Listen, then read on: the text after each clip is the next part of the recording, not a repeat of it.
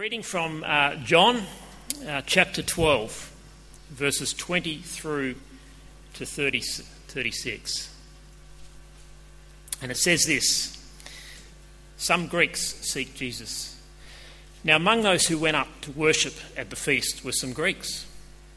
So these came to Philip, who was from Bethsaida in Galilee, and asked him, Sir, we wish to see Jesus. Philip went and told Andrew. Andrew and Philip went and told Jesus. And Jesus answered them, The hour has come for the Son of Man to be glorified. Truly, truly, I say to you, unless a grain of wheat falls into the earth and dies, it remains alone. But if it dies, it bears much fruit. Whoever loves his life loses it, and whoever hates his life in this world will keep it for eternal life. If anyone serves me, he must follow me, and where I am, there will be my servant also. If anybody serves me, the Father will honour him. The Son of Man must be lifted up. Now is my soul troubled. And what shall I say? Father, save me from this hour? But for this purpose I have come to this hour. Father, glorify your name. Then a voice came from heaven I have glorified it, and I will glorify it again. The crowd that stood there and heard it said it had thundered. Others said an angel has spoken to him. Jesus answered, This voice has come for your sake, not for mine. Now is the judgment of the world. Now will the ruler of this world be cast out. And I, when I am lifted up from the earth, will draw all people to myself. He said this to show by what kind of death he was going to die. So the crowd answered him, We have heard from the law that Christ that the Christ remains forever. How can you say that the Son of Man must be lifted up? Who is this Son of Man?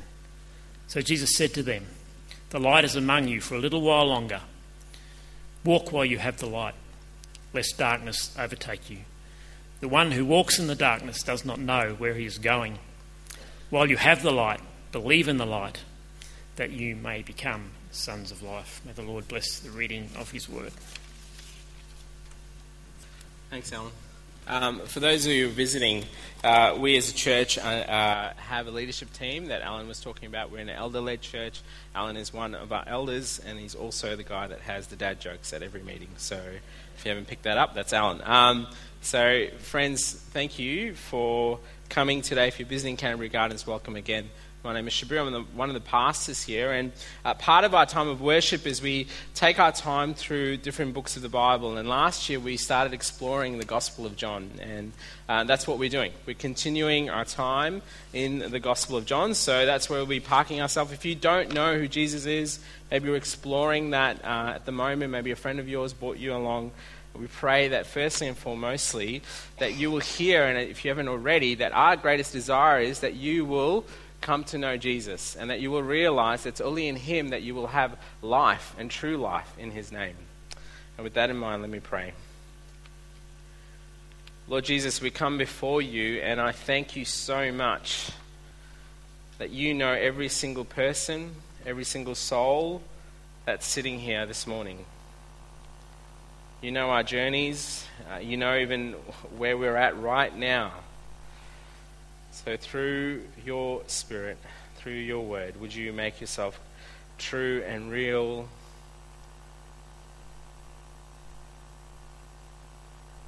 We pray that whoever we are will walk away knowing you more. In Jesus' name, Amen. Now, as we've been kind of journeying and exploring the Gospel of John, we started last week and we came up to this section where Jesus has been declaring very clear, clearly this idea that he is a king uh, that he is this king that they've been waiting for. Uh, but also, he's been declaring very subtly to some extent, but saying this sort of um, thing of him going to die. He's heading towards the cross. This is where we're picking up the story. Last week we picked that up. But also, the people at the time are waiting for a Messiah, they're waiting for a political leader. Yes, they are waiting for a king to actually release them from the Roman occupation, but here comes this king riding on a colt, unlike any other king. And so this is where we come up to. Now, remember how we heard last week that there's a reason why people are following Jesus. Uh, it was very clearly in the passage last week. You see that in John 12, right? In verses 18 to 19. The reason why the crowd went to meet him, that's Jesus, was that they heard he had done this sign. So the Pharisees said to one another, You see that you are gaining nothing. Look, the world has gone after him. So this is what's going on in the background. This is why people are following Jesus. This is why they're pursuing him. The sign could lead towards this in the context of Lazarus and his resurrection, or some argue that maybe it's because this Messiah kind of figure comes in and they declare, Here is the king coming through the gates of Jerusalem. But the reason why they're following is this language of sign that you've seen throughout the Gospel of John. Now we come into one of the most significant passages in the Gospel of John. If you study the Gospel of John, they, they use this language, what's called the hinge passage. Uh, the hinge passage is a passage that now shifts, shifts to the real purpose, shifts in the direction of what Jesus is here for. Now, this is what we're being told. This is a significant moment in Jesus' life and ministry. So people are seeing, and, and he's revealing himself in the signs, and we, we know that. He's been declaring that. But in this moment, and throughout the next few chapters, you're going to hear a word that's going to come up quite often, particularly in this passage that we're looking at this morning. And that language is glory, glorified, or lifted up. Friends, this morning I want us to consider something that is so crucial to the Christian faith. That if you don't actually believe this, and if this is not the center of the Christian faith, actually what we're doing this morning is absolutely pointless. If this wasn't real, if this wasn't the significant, crucial part of the Christian faith, there's no point of us meeting here this Sunday morning. You can go home. There's no point for us to have communion. It's, it's absolutely pointless. There's no point in us singing songs about Jesus. This is one of the most significant moments, both in Jesus' time, but also a significant moment for the rest of history. That is the cross of Christ. The cross of Christ. And in connection with the cross of Christ, you would have seen it if you haven't already picked it up the language, the costly reality of being a disciple of Jesus. The cost of being a disciple of Jesus. So, two things the cross of Christ and the cost of being a disciple of Jesus. I don't know if you've realized this, and maybe you've already picked this up because I'm guessing you're much smarter than I. Uh, you and I live in a day and age that constantly proclaim to us, and you and I are constantly hearing sermons every day through the songs that we listen to, through the TV programs that we watch, the adv- advertising campaigns. These sermons that keep telling you this narrative that says you are someone, you can conquer the world, you're a champion. I've got three kids. And every Disney movie has that ultimate narrative that actually ultimately tells them they can be a hero, they can be somebody. And then you, you feed that into the Australian culture, right? Us Aussies, we're a bit of a competitive bunch. Yes? Yes. Some are like, no, you're already competing with me right? And competition comes out in the sporting field. We have this language called Aussie pride. In the Bible, that's called sin, by the way. But it's the language that we hate losing. Now, I know that most of us probably don't like losing in general, right? But it's in our narrative. The idea of being someone who hasn't got it together, someone who's weak, actually goes against the grain for some reason. What about in the Christian culture? I think I've noticed over the years, particularly when I talk about Christian culture, I'm talking specifically about the Western Christian culture, that speaks this language of you are powerful, you're a champion. Now, I get it to some extent. You, you want to speak of how what Christ has done, and because of that, you're a conqueror, and all those wonderful truths of the Bible. Yeah, your identity in Christ, which is true. There's this language that's now seeping in over and over again that I see that makes it or communicates to us you have to be really strong and powerful to be somebody. Well, friends, in front of us, you have a total countercultural perspective from Jesus' eyes. See, the cross of Christ is a reminder, not only that, it is the cross that is central to everything, it's the hinge in the Christian faith, but also there is a cost to following Jesus. And that's what Jesus wants explained to us in the passage that, that's in front of us. The cross of Christ is a reminder to you and I to be a follower, a disciple of Jesus. You need to be okay in being weak. That's what's been displayed in these passages in front of us. You see that in verses 20 to 26. Have a look with me, right? So, this is in the moment where Jesus uh, has just gone through the gates of Jerusalem. The Pharisees have declared, look, the whole world is going after him. And you have this moment where some Greeks come looking for him. You see that in verse 21. They approach Philip and they say, Sir, we wish to see Jesus. And an interesting thing Jesus does. So, Jesus hears about these guys who are coming looking for him. What is he, what's his response? The hour has come for the Son of Man to be glorified. Truly, truly, I say to you, unless a grain of wheat falls into the earth and dies, it remains alone. But if it dies, it bears much fruit. Whoever loves his life loses it, and whoever hates his life in this world will keep it for eternal life. If anyone serves me, he must follow me. Where I am, there will my, my servant be also. If anyone serves me, the Father will honor him.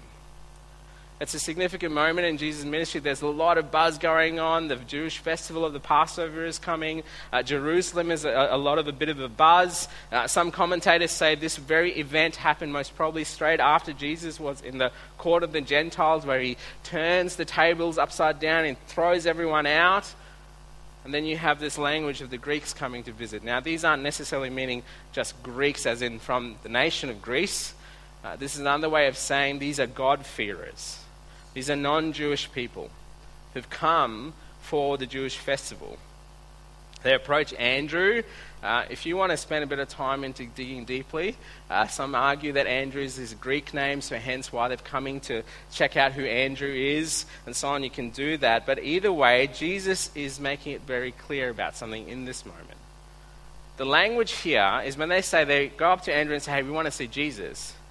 Do you know what the language says? It literally says, hey, we want to interview Jesus. We want to interview him. We want to ask him some questions. Maybe they want to ask about Lazarus. Maybe they want to ask about why he turned the tables upside down in the court of the Gentiles. Maybe he wants to, or the, the, the moment that he comes through the city. Either way, the author John, who writes the Gospel of John, is now connecting the dots for us. Right? In the previous passage, the Pharisees say, Look, the whole world has gone after him. Now, the two worlds are literally there uh, the world of the Jews and what's known as the world of the Gentiles, the non Jews. They're all there. And they're seeking Jesus, whether for good reasons or not. And in this moment, this is the signal where Jesus' ministry is now declaring clearly to everyone why he's here. That is the cross. The cross that he's about to head to, the cross of Christ. And you see that in verse 23 where Jesus says, This is the hour, the Son of Man must be glorified. And then in verse 25, he talks about uh, if you're a disciple of his, you must actually hate your own life. Now, if you were someone in that crew coming to find Jesus, and you're reading this passage, it almost sounds like a tangent, right? Some people come and find Jesus, and Jesus is like, by the way, the Son of Man must be glorified. It doesn't seem quite, or doesn't make quite sense. See, in this moment, this language that Jesus says, it is time, the hour.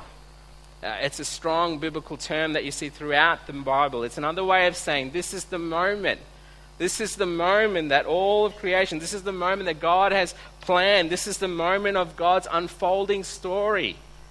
This is the moment where the Son of Man, this is Jesus, will be glorified. And in this context, he's talking about his death that he's heading towards. He's already been mentioning it, now he's talking about it again. Now, friends, I don't know about you.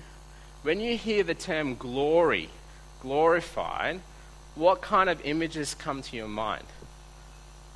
Right? You might hear the words like, that was a glorious sunset.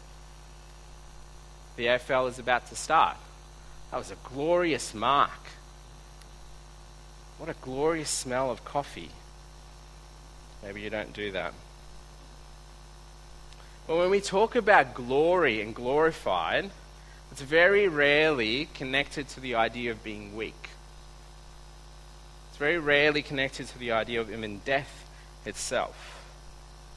And Jesus is saying the way that Jesus will be glorified will be his death. And that's why he uses this illustration of the grain falling into the ground. And then the grain producing much fruit. This is the picture that Jesus is giving. He's saying, This is me. I'm about to die. I will go to the cross. Now, friends, this is nothing new, as you see in the Gospel of John, right? This is what John's been revealing over time and time again. I mean, in the very famous verse, John 3.16, what does it say? For God so loved the world that he gave his only son. That's a picture of Jesus being given as a sacrifice. The clues have been there. And here Jesus is saying how he will be glorified is actually becoming weak, actually dying. But he's saying his death has a purpose.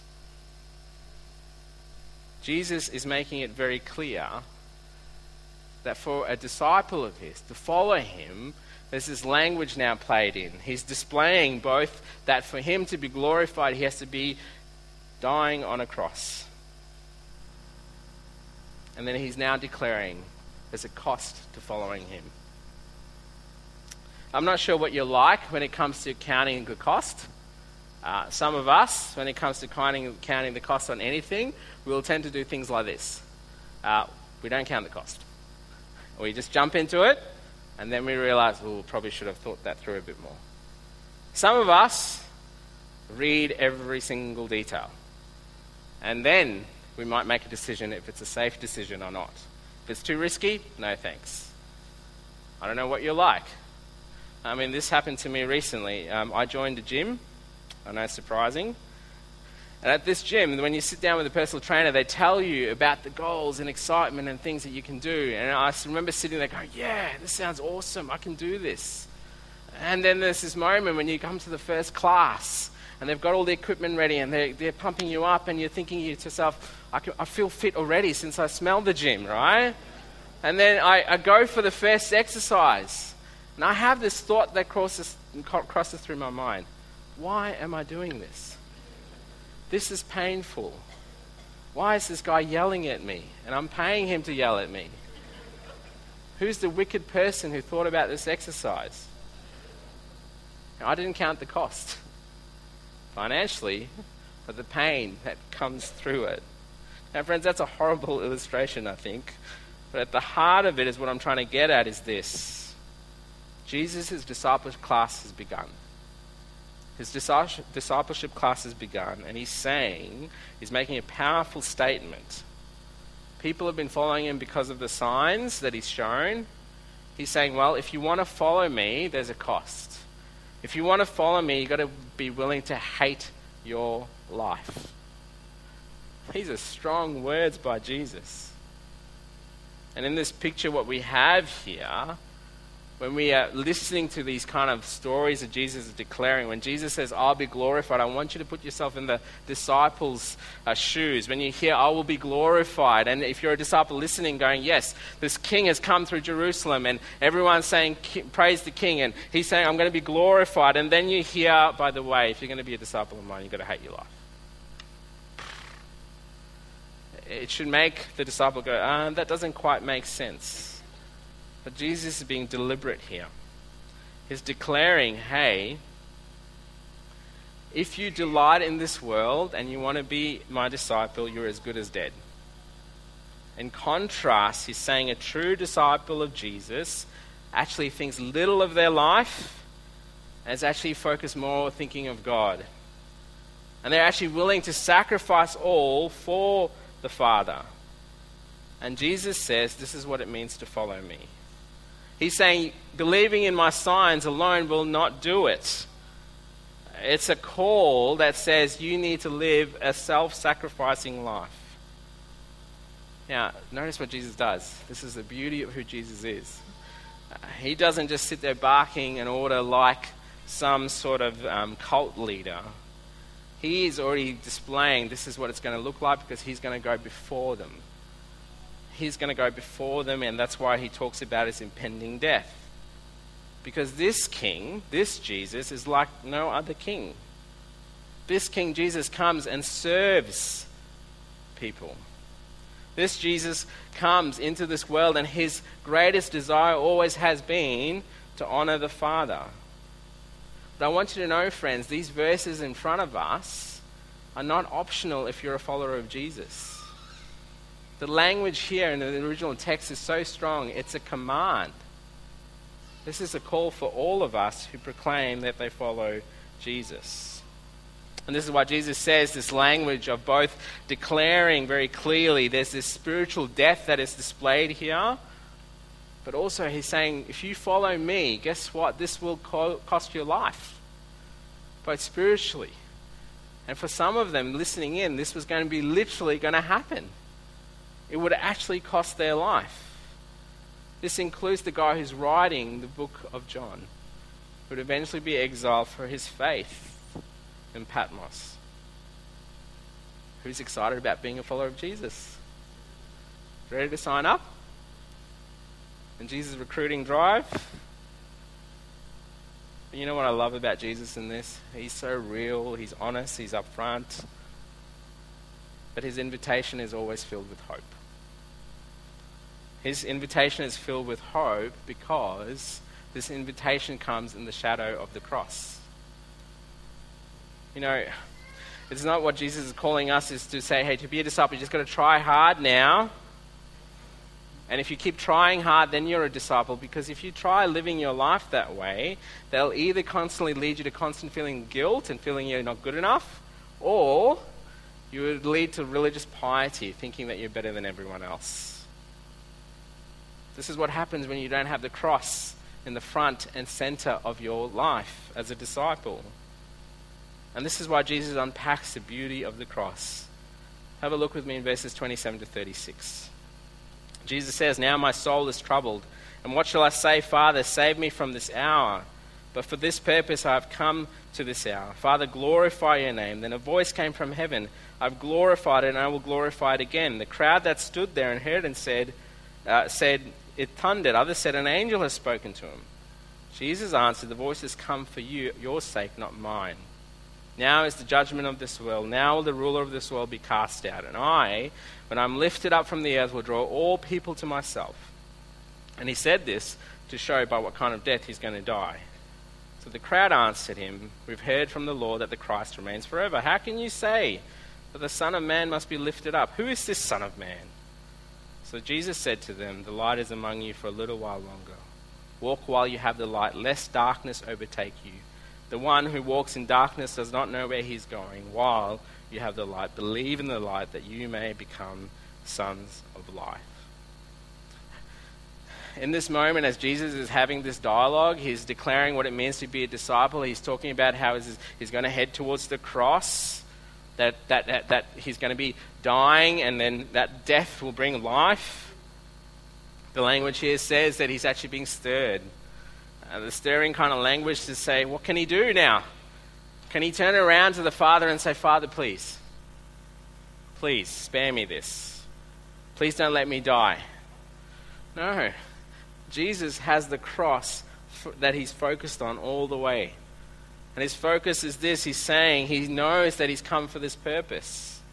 And this is why he declares this statement glorify your name. And then you hear the voice come. Actually, in the New Testament, this is one of three times the audible voice of the Father comes. Uh, it's a way that the, the author is trying to say, This is the Messiah. Only the Father himself would affirm the Messiah, this is Jesus. Declaring, this is the Father declaring the identity of his Son. And the voice says, I have glorified. It's already happened. And I will glorify it again. Friends, I would encourage you, if you have time in your small groups, to take time and discuss this particular question. But what's going on is there's this cosmic event happening. It's a literal cosmic event. This is not something that's made up. It might have happened. It definitely happened, okay? And what's been displayed here is Jesus is praying to the Father. The Father says, Yep, I've already glorified it. He's speaking of the Son, the one who has already glorified him. The one who Jesus is, uh, and in his baptism, the Father says, This is my Son in whom I am well pleased.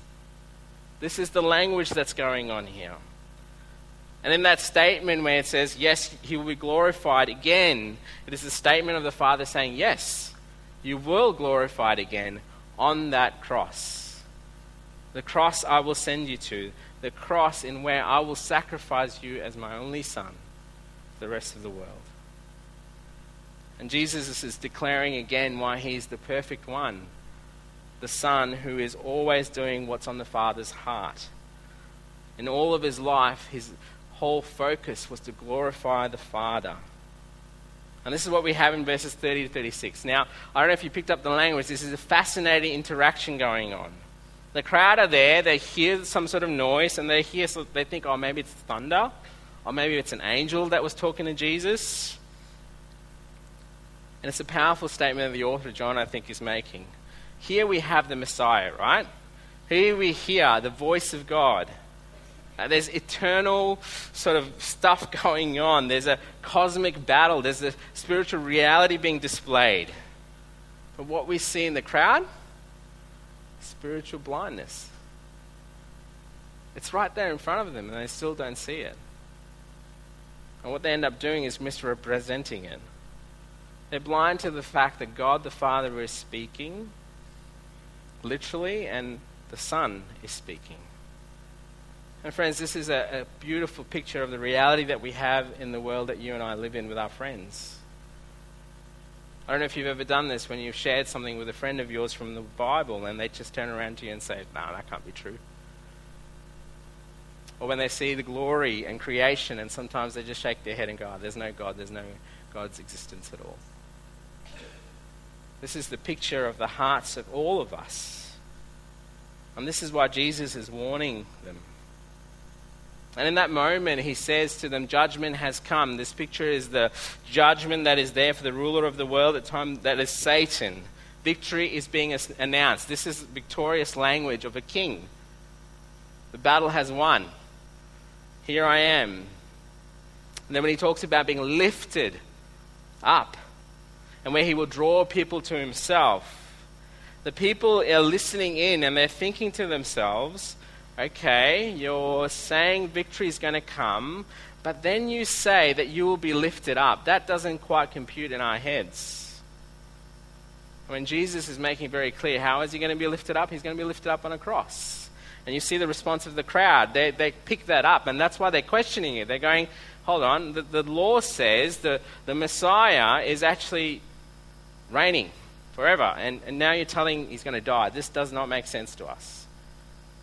See, for the original audience at the time, when they talk about the, um, the law, they don't mean just necessarily Exodus and Leviticus, they most probably mean the Old Testament. And they have images and pictures in their mind when they hear things like glorified, lifted up. They have passages like this that come to mind in Isaiah 6 the year that King Uzziah died, I saw the Lord sitting up on a throne, high and lifted up. And the train of his robe filled the temple. In Isaiah 52:13, behold, my servant shall act wisely. He shall be high and lifted up, and shall be exalted. Isaiah 57:15, for thus says the one who is high and lifted up who inhabits in eternity, whose name is holy. These are all pictures of a king who is high and lifted up, sitting on a throne, ruling forever. It's an image of a king who is glorious. In this moment, Jesus says, The Son of Man, the Messiah, must die. And to them, it doesn't make sense. It sounds like crazy talk. How could the Son of Man die? How could the Messiah die? They don't actually quite get it. They don't get that true victory is actually going to be with the Son of Man humbling himself to die on a cross. And this cross, that is a symbol in that time of shame and dishonor and death, would eventually become a symbol of hope. And this is why Jesus says, Well, if you want to know who this Messiah is, well, the light is among you. Have we not already seen that in the Gospel of John? in John 8, I am the light of the world. Whoever follows me will not walk in darkness, but will have the light of life. Jesus is saying to them to be a disciple of His, you have to die. But to understand that, you need to see who, what your current state is. You are in darkness. And he says, You need to believe in me because I am the light. And if you believe in me, you will become sons of light. This expression of sons of light is declaring men and women to whom the truth of God has been revealed.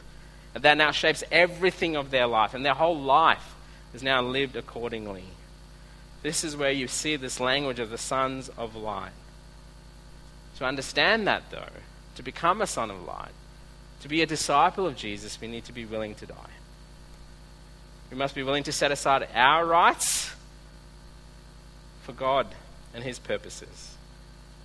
It means we die to Jesus' purposes in our life. A friend, what I love about God and what He's done is this God has displayed this beautiful picture. To fully behold the glory of God's plan, you and I need to come back to the foot of the cross. That's where we'll see God's glorious plan. See, if the cross is not in the forefront, if his death is not in the forefront of our lives, the sacrifice of Christ is not in the forefront, we will assume this is what discipleship means. Discipleship means Jesus loves me, I have my ticket to heaven. And that's it. And the cross just stays small. Some of us think discipleship means Jesus died for me, but to be a good disciple, I just need to make sure I toe the line. And then the cross becomes the baseball bat that we whack ourselves over and over again. And some of us think, well, Jesus died on the cross. Shabu, we're in 2020. You need to water that down a little bit. A good friend of mine who's a pastor in the States with a pretty prominent denomination was sharing how their denomination decided to take out of all their hymn books and songs anything that had to do with the death and cross of Jesus.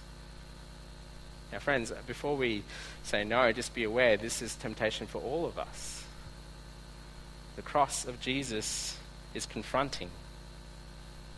I had this a few years ago where I was uh, talking to a young lady when I was involved with student ministry, and she shared with me she didn't know Jesus yet. She came to a conference and they were singing songs about the blood of Jesus. And I asked her after the you know time together. I said to her, "Hey, what do you think? You've never been to church and stuff." She goes, "Man, you guys are very happy, clappy, aren't you?" Um, I said, "Yeah, that's what it's kind of like here." She goes, I've "Got to be honest with you about something." I said, "Yeah, what's that?" She kept on singing about the blood of Jesus washing over me. I felt a bit sick. Now, I could roll my eyes at her, but in reality, she doesn't understand the cross of Christ. Both is beautiful and powerful, and then you only realize that if that cross of Christ continues to grow bigger and bigger in your life. Until she sees that. By God's grace, she did get saved. She now is a follower of Jesus. See, the cross of Christ was constantly in the forefront of his mission the symbol of shame would eventually become the symbol of hope. And the reason there is a need for the cross of Christ, friends, it's not external, it's actually internal. It's because of our condition. The condition that we were all born into that declares, I will glorify myself. I will make my own salvation.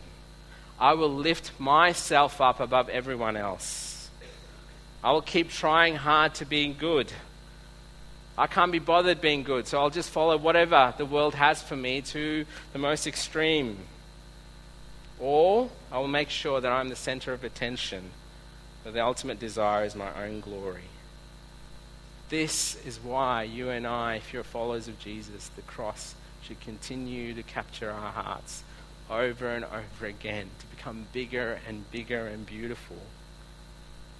And that's true for many of you here today, I know. This is what it means to follow Jesus. It's much more than a ticket to heaven. It means a lifestyle of dying to ourselves every day, every moment, when Jesus is the King of our lives. And to do that, we come to the cross of Christ over and over again. Because Jesus is this unlikely, beautiful King who has gone before us, who's modeled this. The one who is the Son of God humbles himself to become a servant, to die on a cross for your sin and my sin. And then he calls so that you and I can gain all of that wonderful blessing of knowing him. And then we become sons and daughters of the light. Jesus is the King who's the Aaronic ch- uh, champion. So for us to be a somebody in his kingdom, you and I have to learn to become nobody. That's what it means to be a disciple of Jesus. And this is why the Apostle Paul would write as a result of who Jesus is and what he's done, he's been highly exalted. And every name will bow, and every knee will bow in heaven and on earth. Every tongue confess that Jesus is the Lord, the glory of God the Father. Friends, this is what it means to follow Christ. This is what it means to be a disciple of His. Now, a question I have for you today have you bowed before this throne, this cross, in your hearts? Friends, I want you to know Christ died for you. If you don't know this truth, He's made it very clear. I'm here to tell you to follow Jesus is a cost. There's a cost to following Jesus. But this is the one who's gone before you and paid that price so you can follow him. Followers of Jesus in the world that we live in in 2020, are we being tempted to water down the cross of Christ? In whatever way. What does that look like for you? Are you embarrassed to talk about the cross? Please don't.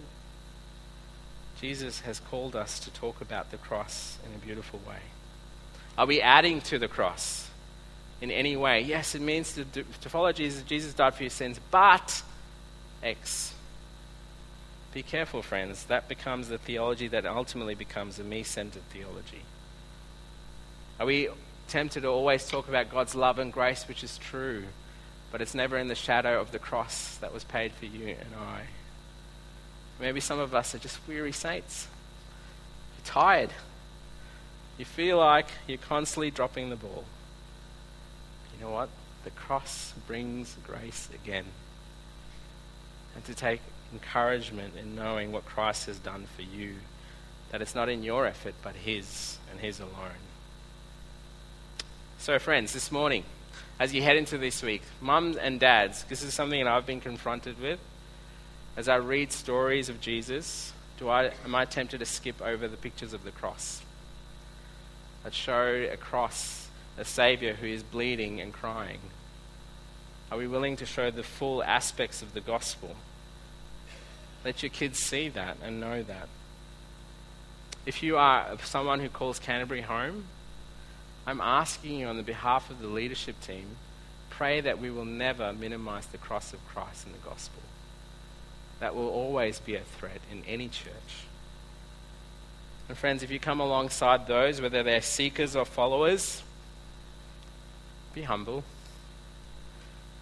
Do you know the only leg you and I have to stand on is because of Christ and that cross? We're not better than anyone else. Christ is the one who's great. Let me pray. Lord Jesus, I want to thank you for the wonder and majesty of the cross. For those of us who have forgotten the beauty of it, remind us again daily. For those of us who are captured by this beauty, please continue to grow your cross to be bigger and bigger in our lives as we live as your disciples in this broken world. In your name, amen.